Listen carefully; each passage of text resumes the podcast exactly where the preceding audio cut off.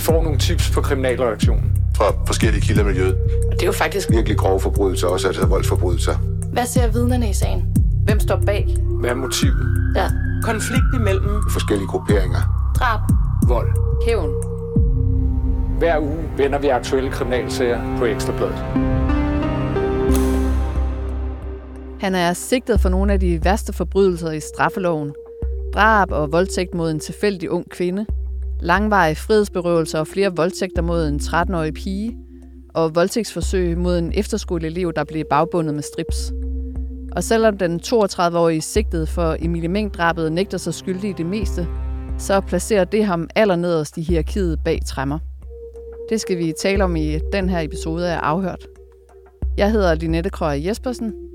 Med i studiet har jeg min kollega på kriminalreaktionen Mette Flækner.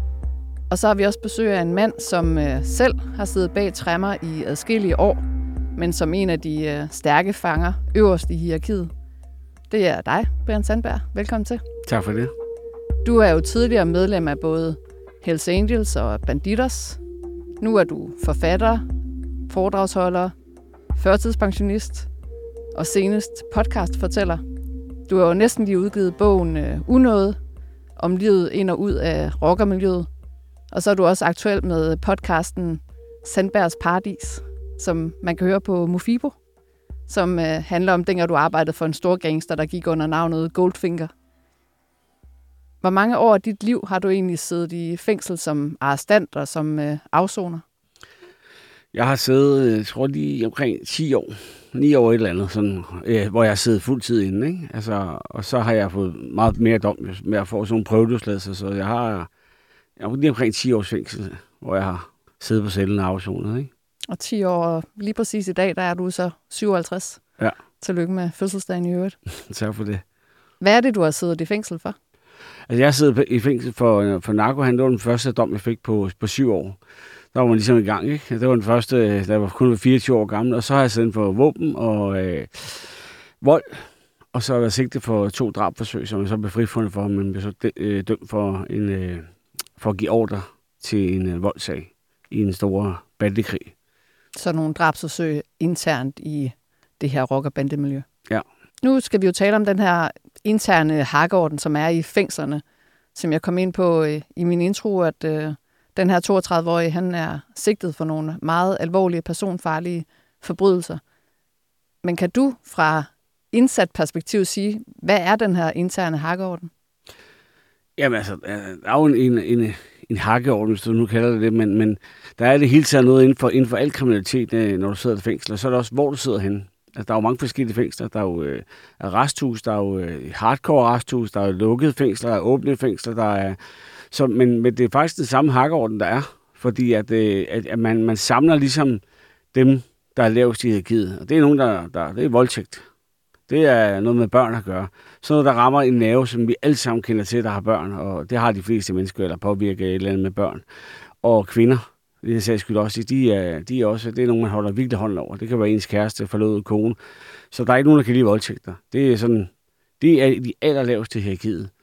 Og så, så, så går den sådan derop af med, med hvad det, så er der jo voldsager og, og hvad det, økonomisk kriminalitet. Det, det, går sådan, det kommer sådan lidt over det, ikke? Og så, og så kommer så det helt hardcore, det er narkohandlere og rockere, de sidder øverst i, i hierarkiet, fordi øh, det, det, det, det, er sådan noget, folk er bange for, bander og rockere. Øh, det, fordi det er nogen, der vil gå så langt, hvor, hvor øh, måske almindelige mennesker siger, her der er rødt lys. Der, der, det er der ikke for, for, for det miljø. Der, der går man videre og tager den fuldt ud, har sine egne regler. Ikke? Og så nogle mennesker frygter folk. Kan man sige, at når du siger for eksempel, du nævner narkokriminalitet og økonomisk kriminalitet, kan man virkelig sige, at, at narkohandlere er højere i hierarkiet, end når det handler om økonomisk kriminalitet? Ja, det er det, fordi at, øh, at de, er jo, de er jo tit og ofte relateret til rock- og bandemiljøet, og det, det, det viser de fleste sager jo, ikke? Så de har nogle flere kontakter, og, og, og det, det giver det mere respekt end øh, økonomisk kriminalitet. Det er jo også det er jo tit sådan nogle forretningsfolk, som ikke kender nogen, før det går galt. Ligesom en vis Hassan Bakker. Øh, så, så, så søger de hjælp over i sådan et miljø, som, som jeg var i. Og så, når de ryger i fængsel, så er det klart, så tror folk, de har mange, mange millioner gemt. Øh, det kan være Kurt Thorsen og alle dem, der er dømt for sådan noget. De, de, de blev også overfaldet i fængsel, ikke? fordi at de får troet, de havde masser af penge. Jo. Øh, det kan være nogen, der begår røverier. Der var også dem der, der, var, der besad den der store pengetransport. Der, de blev jo, de blev jo jagtet i, i, i hele, hele kongeriget Danmark. Jo, for, Fordi de folk troede, at de kunne de jagte det. deres millioner Ja, ja, præcis. Og så, så går jagten i gang, for at man, man vil have fat i de penge også. Jo. Så de blev jagtet af politiet, og, og ved, det er de kriminelle også jo. Altså, det er sådan, det er. Men du siger altså, at rockerne de sidder helt øverst på, på tronen inde i fængslet. Er det, fordi de har pengene og magten og viljen til også at handle ja, det, på det? Det er både rocker og bander, hvis det er nødt til at sætte det der sammen. Men, men, men, men et almindeligt menneske, de frygter nogen, der, der går langt. Og sådan er det bare. Altså, man siger, jeg, jeg er ligeglad med at sidde 16 år fængsel eller 20 år. Sådan nogle frygter folk. Det, det, det, det, det, og det er naturligt, det gør jeg. Nu, nu er jeg selv blevet en, en ældre her, der, der tænker tilbage og sagt, der, hvor jeg andre sagde, at jeg var ligeglad, at man skulle sidde 16 år fængsel. Det er jo helt skørt at tænke tilbage på, at man har sagt det. Det er jo spild af tid for det første, ikke? For at tage et andet menneskes liv. Og så nogle frygter folk. Ja, det gør de bare. Så, så bare for sådan, jeg synes, det er meget interessant at høre, at hierarkiet er egentlig ikke bare, hvad det er for en type kriminalitet, du er enten mistænkt for, altså som arrestant eller dømt for, men det handler faktisk også om, hvor hardcore du ligesom udtrykker, at du er i fængslet.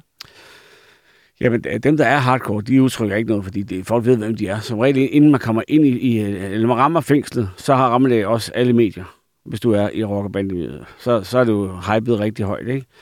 Hvorimod økonomisk kriminalitet, hvis det, så skal det op på den øverste hylde, før det, det rammer medierne. Øh, og så kommer vi over til sådan en, øh, en, en hvis man sidder i almindelig fængsel, og man er almindelig fange, som jeg var på et tidspunkt også, øh, så når folk kommer ind i fængsel, så får du det, der hedder anklageskrift og et, et domsudskrift. Det har folk altid på det celler. Og Hvorfor? Ikke, jamen, det har man, fordi det, det, det får du for det første tilsendt mens du sidder i en celle, så har du det. Du, hvis du smider det ud, så, så er der noget galt. Du vil godt læse din dom, og du, øh, hvad, hvad, hvad alt det her går ud på. Og der kommer spørgsmålet for, for, de, for, for, for folk, hvad sidder du for? Jamen, jeg har fået 60 dage for vold, eller sådan noget. Okay, så, så hænger hans anklageskrift, eller han har det på sin celle, ikke? Hvis først folk ikke vil sige, hvad de sidder for, og de har sådan en almindelig, en almindelig mand, der står derude, så begynder der at være, det skal der vise i morgen. Så begynder hakkeordene at komme. Vi skal, vi skal vide, hvad du sidder for. Hvis der ikke er stået noget om det, en sådan en middelalderende mand, der sidder i sådan noget mærkeligt, almindeligt tøj, så øh, hvis ikke det er økonomisk kriminalitet, så er det som regel noget med børn at gøre, eller øh, voldtægt, eller, og, og hvis han ikke kan vise anklageskriftet, så er den galt. Så kommer han ikke ud for selv næste dag. Det, vil jeg, det har jeg set tusind gange. Så beder han om at blive i det, der hedder frivilligt isoleret. Så det er simpelthen ikke muligt at, øh, at lyve sig mm. til, en, øh, til en anden sigtelse? Helt umuligt. Fordi så der er anklageskriftet og domsudskriftet jo det vigtigste øh, bevis. Og nu kom jeg jo ind i min intro øh, ind på den 32-årige, som er sigtet for nogle øh, meget voldsomme øh, forbrydelser. Er du enig i, at øh, sådan en som ham, han er lavest i det her fængselshierarki? Jo, men all, all, allerede alt det, der står om ham, selvom han ikke engang er dømt endnu, det er rigeligt. Det er rigeligt til, at, at, at, at han, han bliver gemt væk ham der. Og, der, og der, der rammer det jo virkelig næven på, på alle mennesker, når det er bortførelse af små børn, eller øh, teenager eller unge piger. Øh, voldtægter, hvad hedder det, man, man, for, man forestiller sig, man, man skal jo være et umenneskeligt, hvis man ikke kan forestille sig, hvad hun er gået igennem, inden alt det her sker. Som far, som mor. Altså, det, det er jo virkelig, der rammer du en nerve, hvor øh, ingen bryder sig om det. Og der, nu snakker vi også om, om politi, fængselsbetjent. De skal virkelig have en maske på at være meget professionelle, for at ikke kunne have det her menneske her. Øh, for det gør de jo. Det gør alle. Så, så er der noget galt oven i kasketten på os. Ikke? Det, det hader vi jo. Det frygter vi jo for vores barn, det der. Og der, de, de, dem er de nødt til at gemme væk. Og dem, der har med mig at gøre, de er nødt til at være topprofessionelle. Og jeg tror ikke, de kan, men, men de er nødt til at være det. Og det er jo, det er jo også øh, landets sikkerhed. Jo. Hvad vil der ske, hvis, øh, hvis man bare puttede sådan en mand ind øh, på en helt almindelig afdeling, øh, som varetægtsarrestant med nogle andre arrestanter, der var øh, sigtet for forskelligt anden kriminalitet? Hvad, hvad, hvad kunne der overgå sådan en mand? Jamen så, altså, så var der ske det, der skete med Peter Lundin, dengang han, de lukkede ham ud. For han, han var jo sådan set øh, iskold nok, da de sagde, vil du sidde på en almindelig afdeling, eller vil du være isoleret? Efter han havde fået dom. Altså, vi snakker om at, at, at slå tre mennesker ihjel, og to børn, altså passere dem, og ja, altså, det er sådan noget fuldstændig, man slet ikke fatter, kan ske i et menneskes hoved, ikke?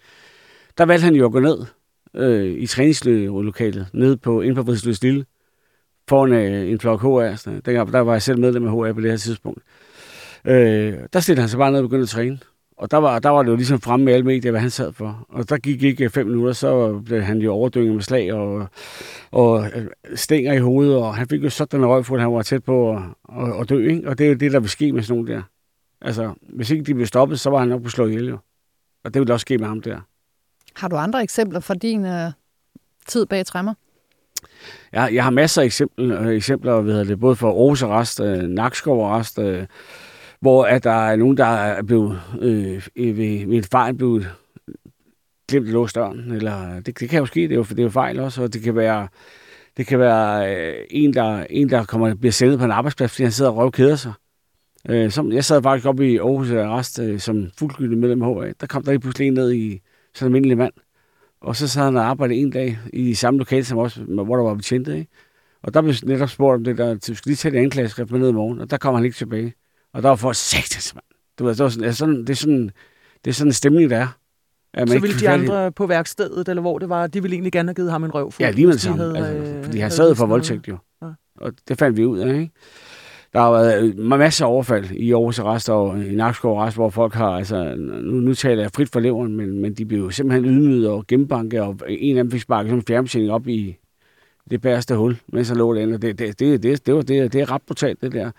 I Køge Arrest var der en, der fik øh, kogende vand i hovedet, da man skulle ud og hente vand om aftenen. Da man fandt ud af, han sad for, så, så står man og tager sådan noget øh, til at lave te om aftenen, inden du bliver låst inde. Så fik han det lige i hovedet, ikke? Altså, og det, det, det er de ting, der sker, når folk sidder det der. Så derfor bliver der passet ekstremt meget på dem.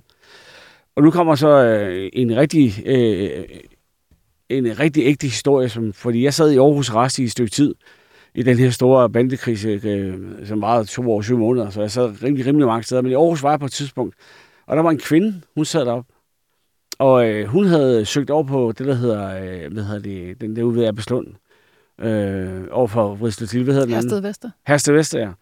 Og øh, hun, havde, hun, hende, hun sad for at slå sin mand ihjel, fordi han havde været en, en idiot. Det var, det, det var sådan nogle, de var sådan nogle narkohandler. Så det var, hun, hun var faktisk øh, hardcore nok. Folk havde rimelig respekt for hende. Og så de spurgte, hvor hun afsone, så sagde hun, at hun godt til Hersted Vester. Det hun fået at vide, det var godt. og der sidder kun sådan nogle derude. Og det hun oplevede, for det var rigtig meget sjovt for mig at få den viden. Øh, hun fortalte, jeg stod og arbejdede med hende hver dag jo, øh, på det her værksted. Og så sagde hun, her, det er jo derude, der sad Peter Lundin, der sad alt muligt, øh, der var sigtet for alt muligt, eller dømt for alt muligt, der du skulle være dømt for at sidde derude. Og derude, der er en hård justits øh, indbyrdes for både de professionelle betjente og psykologer, alt må hvad derude, hvis de snakker om hinandens kriminaliteter. Ja. Altså fordi de simpelthen sidder for, for noget usle noget, men der er stadigvæk inden for det usle, så er der noget, der er værre end øh, andet. Så, altså, partere et barn, det er jo værre end voldtage en kvinde, kan man sige, selvom det er nede i samme hierarki, men inden for dem har de også sat deres hierarki. Men der får de simpelthen at vide, at de snakker om hinandens kriminalitet, så bliver de flyttet. Så går de over særligt sikret, over, på, over i Horsens, og der, der, og der lander du, der hvor ham der raketmassen sidder nu, der lander du in the middle of nowhere. Det hedder end of the road. For der har du ingen fællesskab med nogen. Og der er du på en celle med bad og vindue, og der sidder du 23 timer døgn og afsoner. Det er jo oplagt at spørge, har du selv udført et øh, overfald inde i fængslet på grund af det her? Mod en af de der mærkelige individer der, det har jeg desværre ikke øh, haft muligheden for. Men jeg havde gjort det, hvis jeg kunne. Men jeg tænker, vi har jo et øh, retssamfund, hvor at, øh, det er domstolen, der skal dømme Øh, jeg synes jo ikke, man øh, bag trammer skal have en ekstra straf. Og de mennesker, der sidder bag trammer, er måske heller ikke Guds bedste børn. Altså er det ikke sådan lidt dobbeltmoralsk, at øh, der er nogen, der skal føle sig bedre end andre inde bag trammer? Øh, lige præcis inden for det der, hvor alle almindelige mennesker har følelser, og hvor man rammer den der nerve der. Øh, der er der bare ikke nogen, der har, har noget til års ved det. det, det, det jeg ved godt, at I journalister skal sidde og spørge, men I har det på samme måde. I vil bare ikke sige det, og der er mange, der måske bare siger, okay, man tænkte det, men selvfølgelig har alle mennesker det der med, en, hvis ens datter bliver... Altså, hvis man går ind og tænker, hvad fanden er der sket i hendes hoved? Bare, bare tænk sig hende der, han har sigtet for, at der er skreg, og, som slap væk. Altså, hun er jo ramt for evigt. Hende der også, hende der, der går ud over her, hun vil være ramt for evigt af det her. Altså. Det vi også hører som journalister fra folk, der sidder i fængsel, og vi får henvendelser og breve, det er jo det her med, jamen man er jo ikke dømt, før man er dømt. Mm. Altså det at komme ind som varetægtsarrestant. For eksempel med den 32-årige. Der er nogle frygtelige forbrydelser, han er sigtet for, men som ja. han ikke er dømt for, og som han nægter sig skyldig. Er det ligesom om, hører jeg dig sige, at man også i fængselshierarkiet pludselig ser lidt, øh, øh, glemmer lidt det der med, at han er jo kun sigtet? Ja, det gør man altså, i allerhøjeste grad. Der er sjældent, sjældent hvad hedder det, bål uden brand, eller hvad man siger, hvad hedder det. Og øh, det, det skal man ikke sigtes for. Og den der danske film øh, med Mads Mikkelsen, hvor man nede nede i en børnehave, var det hed, den film, hvor han, øh, et barn sagde, han havde pillet på en uden han havde jo. Ja, jagten. Jagten. Den ender jo på sådan en sjov måde, hvor at der er alligevel nogen, så der måske, måske har han, så han var jo så uskyldig, men til sidst blev han alligevel skudt efter et eller andet, hvor han, det vil aldrig blive glemt. Der vil altid være den tvivl, har han gjort det? Det vil altid være der. Men her har de jo beviser. Det, så, er de, så går man ikke frem sådan der. Vi må i hvert fald øh, fastslå, at øh, han har erkendt øh, dele af det, men han øh, nægter det meste. Ja, men så er det sagt... Til at sige, allerede der, når du erkender dele af et eller andet, så har du så haft fat i den her vige. Det er nok. Det er, det er nok. Det er nok i fængselshierarkiet ja, til, at man bliver stemplet. 100 procent øh, ja. nok. Nu har vi uh, tændt en uh, ild under dig, Brent Sandberg. Ja. Nu retter jeg lige blikket mod dig, Mette. Du har jo talt med nogle forsvarsadvokater omkring den her problematik i forhold til øh, fængselshierarkiet, og hvad det er for et øh, liv, der er for de her mennesker, der er sigtet for den slags forbrydelser. Hvad er deres erfaring? Altså, jeg har talt med uh, Mette Grits Dage, som er en af landets meget kendte forsvarsadvokater, og uh, ligeledes hendes kollega Henrik Stagetorn. Og uh, det, de siger omkring det her fængselshierarki, eller det system, der går i gang, når man bliver sigtet for så alvorlige og frygtelige forbrydelser, det er jo, at først og fremmest, siger de, så er Kriminalforsorgen øh, jo meget, meget opmærksomme på de ting også, og den trussel, der kan være mod indsatte. Og øh, man vil typisk, nu hæftede jeg mig også ved, at Brian brugte udtrykket gemt væk, at man bliver typisk øh, placeret på nogle særlige afdelinger. Altså der er nogle arresthuse, hvor man har samlet dem, som er nederst i hierarkiet, som er sigtet for eller dømt for for eksempel pædofili eller noget tilsvarende voldtægter. Eller der er fængsler, der har særlige afdelinger, netop for at undgå, fordi det er ikke det er ikke tanken, at når du kommer ind som varetægtsarrestant eller er blevet dømt, at du øh, skal tæskes eller overfaldes øh, af andre fanger. Så det er de meget opmærksomme på. Men sådan en som Mette Grits Stage har jo selv en klient, der om nogen øh, er i vælten, og i hvert fald kommer det her lige straks. Hun er nemlig forsvarsadvokat for den mand, der er anklaget for at have slået Mia ihjel i Aalborg sidste år. Mia, der forsvandt efter en bytur i Aalborg. Og øh, jeg spurgte hende, jamen, øh, Hvordan, øh, hvordan er det med din klients øh, forhold? Han sidder jo som varetægtsarrestant, og det vil hun selvfølgelig ikke kommentere. Øh, men, men hun fortæller jo også, at blandt nogle af hendes andre klienter, når hun er ude i fængslerne og besøger sine andre klienter, så spørger de hende også og siger, Mette, hvorfor fanden har du ham der? Hvorfor er du forsvaret for ham der? Og så, som hun jo også siger, så er det, hun, øh, hun forklarede meget fint i, i nogle artikler, vi har beskrevet omkring det her, at jeg svarer ham, at, øh, eller jeg svarer dem, at han ligesom alle andre har krav på en forsvarer. Og så brugte hun sådan udtrykket over for mig, det er samme pædagogiske opgave, som man står over for i forhold til almindelige pæne mennesker i gode øjne. Altså det her med, at uanset øh, hvor du er i et hierarki, eller hvad du er sigtet for, så har du faktisk øh, ret til en øh, forsvarer. Og så kan hendes klienter sådan lige sidde og, og tykke lidt på den. Brian Sandberg, hvilken betydning har det egentlig som øh, arrestant eller indsat, øh, hvis man for eksempel tæver en øh, person, som sidder inden for forbrydelser af den art? Jamen, så, så, er man, øh, så får man øh, det, man, det, man kalder heldestatus. Altså, altså det, det, er, det er som det er. Jeg, jeg ville fandme også gerne have været ham, der havde tævet Peter Lundin, det må jeg indrømme, eller, eller en af de der, der, der har udsat børn og kvinder for, for så grimme, umenneskelige ting. Øh, nu kender jeg også den gode Mette, advokat, det er rigtig godt endda. Og jeg mener helt klart, det er en fejl, hun har lavet, fordi altså, det kan godt være, at alle har brug for en advokat. Hvis man er sådan en hype advokat, så vil jeg sige, at det, det, det er selvmål at, at gøre det der. Fordi de fleste øh, sager, kriminelle øh, sager, det er jo, det er jo narkosager, øh, voldssager og bandekrigssager. Det er jo det, der er flest klienter, ikke? Og øh, det, det, det, jeg tror ikke, folk gider bruge Nu fordi hun er så dygtig, så tror jeg godt, de vil gøre det alligevel. Undskyld. Men, øh, men man skal passe på, hun skal være varsom. Mm. Altså, det, det skal hun. Men du siger i hvert fald, at det kan give en eller anden form for øh, heltestatus. Altså er der også sådan et system bag træmmer, at der er nogle af dem, der sidder i øh, øh toppen af kransekagen, som øh, får sådan nogle håndlanger til at øh, begå overfald? Ej, det vil, de, det vil de helt sikkert selv gerne gøre. Altså, det, det, altså sådan noget der, det, det, det er en nerve, du ikke... Det, det, det kan alle jo, altså forældre, eller de fleste er jo i hvert fald ikke, og det, alle vil gøre det der. Det kan jeg lige så godt sige. Spiller det også en rolle, hvor meget medieomtale en sag den har fået? I forhold til prestigen? Nej, det, det gør det egentlig ikke. Øh, det, det, er, det er kriminaliteten, der er så usel, at, øh, at det, det, det er nok. Det er, det er salt og peber nok til sådan, så øh, det, der er ikke noget der. Mette, nu sidder vi og snakker omkring det her. Brent Sandberg, han kommer med nogle konkrete eksempler fra øh, sin tid bag træmmer. Og det er jo heller ikke øh, en eller anden sådan øh, fluffy virkelighed, for der er jo flere konkrete eksempler på øh, meget omtalte, øh, sigtede, tiltalte dømte, der er blevet overfaldet. Øh, kan du nævne nogle af dem? Altså for eksempel så var der jo øh, sagen om øh, byggeren Peter Madsen, øh, som fik øh, livstid for drabet på, øh, på Kim Wall ombord på sin ubåd Nautilus. Og øh, han blev for eksempel øh, overfaldet i august øh, 2018 og blev slået flere gange med, med knyttet næve. Øh, så hans briller gik i tu, og han måtte faktisk i behandling for, øh, for flænger omkring det ene øje. Øh, og så har der jo også været øh, den meget kendte sag om Amagermanden, som, øh, som vi også har haft omtalt nogle gange, og øh, han blev jo også dømt for livstid for to drab og seks voldtægter, og han blev øh, faktisk overfaldet af medfanger i 2011 øh, i forbindelse med et besøg på retspsykiatrisk øh, klinik, hvor han skulle undersøges.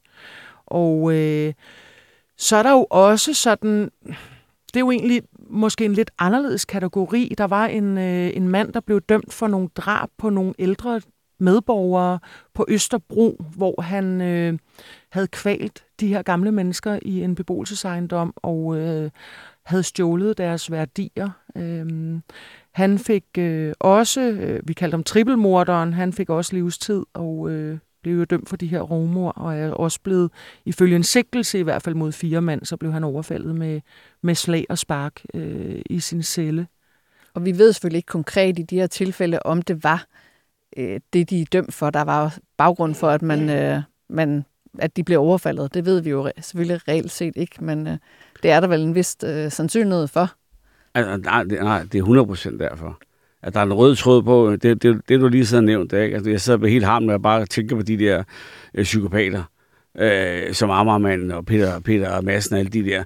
der og, altså, det, det, det, de har gjort, og det er igen det med kvinder og sådan noget, det, det er, der, der bliver vi sådan, som mænd øh, beskyttende på en eller anden måde overfor, altså, det, det, det skal man sgu ikke gøre. det, de, det, det, der er bare et eller andet glød ind i, inde i mig, når jeg, når jeg hører, øh, hvad, når jeg sådan tænker over, hvad de har oplevet, inden det her sker, så bliver man bare, det vin, tænker man. Og det er det, man tænker. Fordi det, det må være forfærdeligt, og, og hun kravler, de stod der og vinkede på den ubåd, der. nu skulle hun ud og hygge sig, ikke? Altså, og da han så kom op og vinkede, ah, der er ikke noget galt som psykopat, mand. Altså, der, der, er, ikke, der er ikke nogen, der har noget til overs for dem. Mm. Altså, de, det, det er der bare ikke. Mette, du har også haft uh, kontakt til Kriminalforsorgen i forbindelse med den konkrete sag med den øh, 32-årige for at spørge om forholdene øh, bag træmmer. Hvad siger de? Altså det er jo sådan, Kriminalforsorgen, de vil aldrig øh, oplyse øh, noget sådan konkret om personer, der sidder derinde. Øh, jeg spurgte til, øh, til øh, om der var noget, de sådan overordnet kunne sige i forhold til hans øh, forhold. Men øh, de kan generelt oplyse, at naturligvis, kan man sige, sikkerheden for både indsatte og ansatte, det har højeste prioritet. Og så skriver de så i et svar, at øh, hvis en indsat øh, er eller føler sig truet af andre indsatte, så tilbydes man at blive frivilligt udelukket fra fællesskab, og eller blive flyttet til en øh, anden institution af hensyn til egen sikkerhed. Og øh, de nævner så også, at der er øh, særlige afdelinger i nogle institutioner, hvor at indsatte kan placeres, hvis de føler sig øh, truede. Og så understreger de jo, at overfald på både indsatte og ansatte, det anmeldes altid til politiet, og at en overfaldsmand så udelukkes fra fællesskab eller flyttes øh, fra afdelingen. Forløbigt så sidder den 32-årige øh, varetægtsfængslet frem til 8. juni.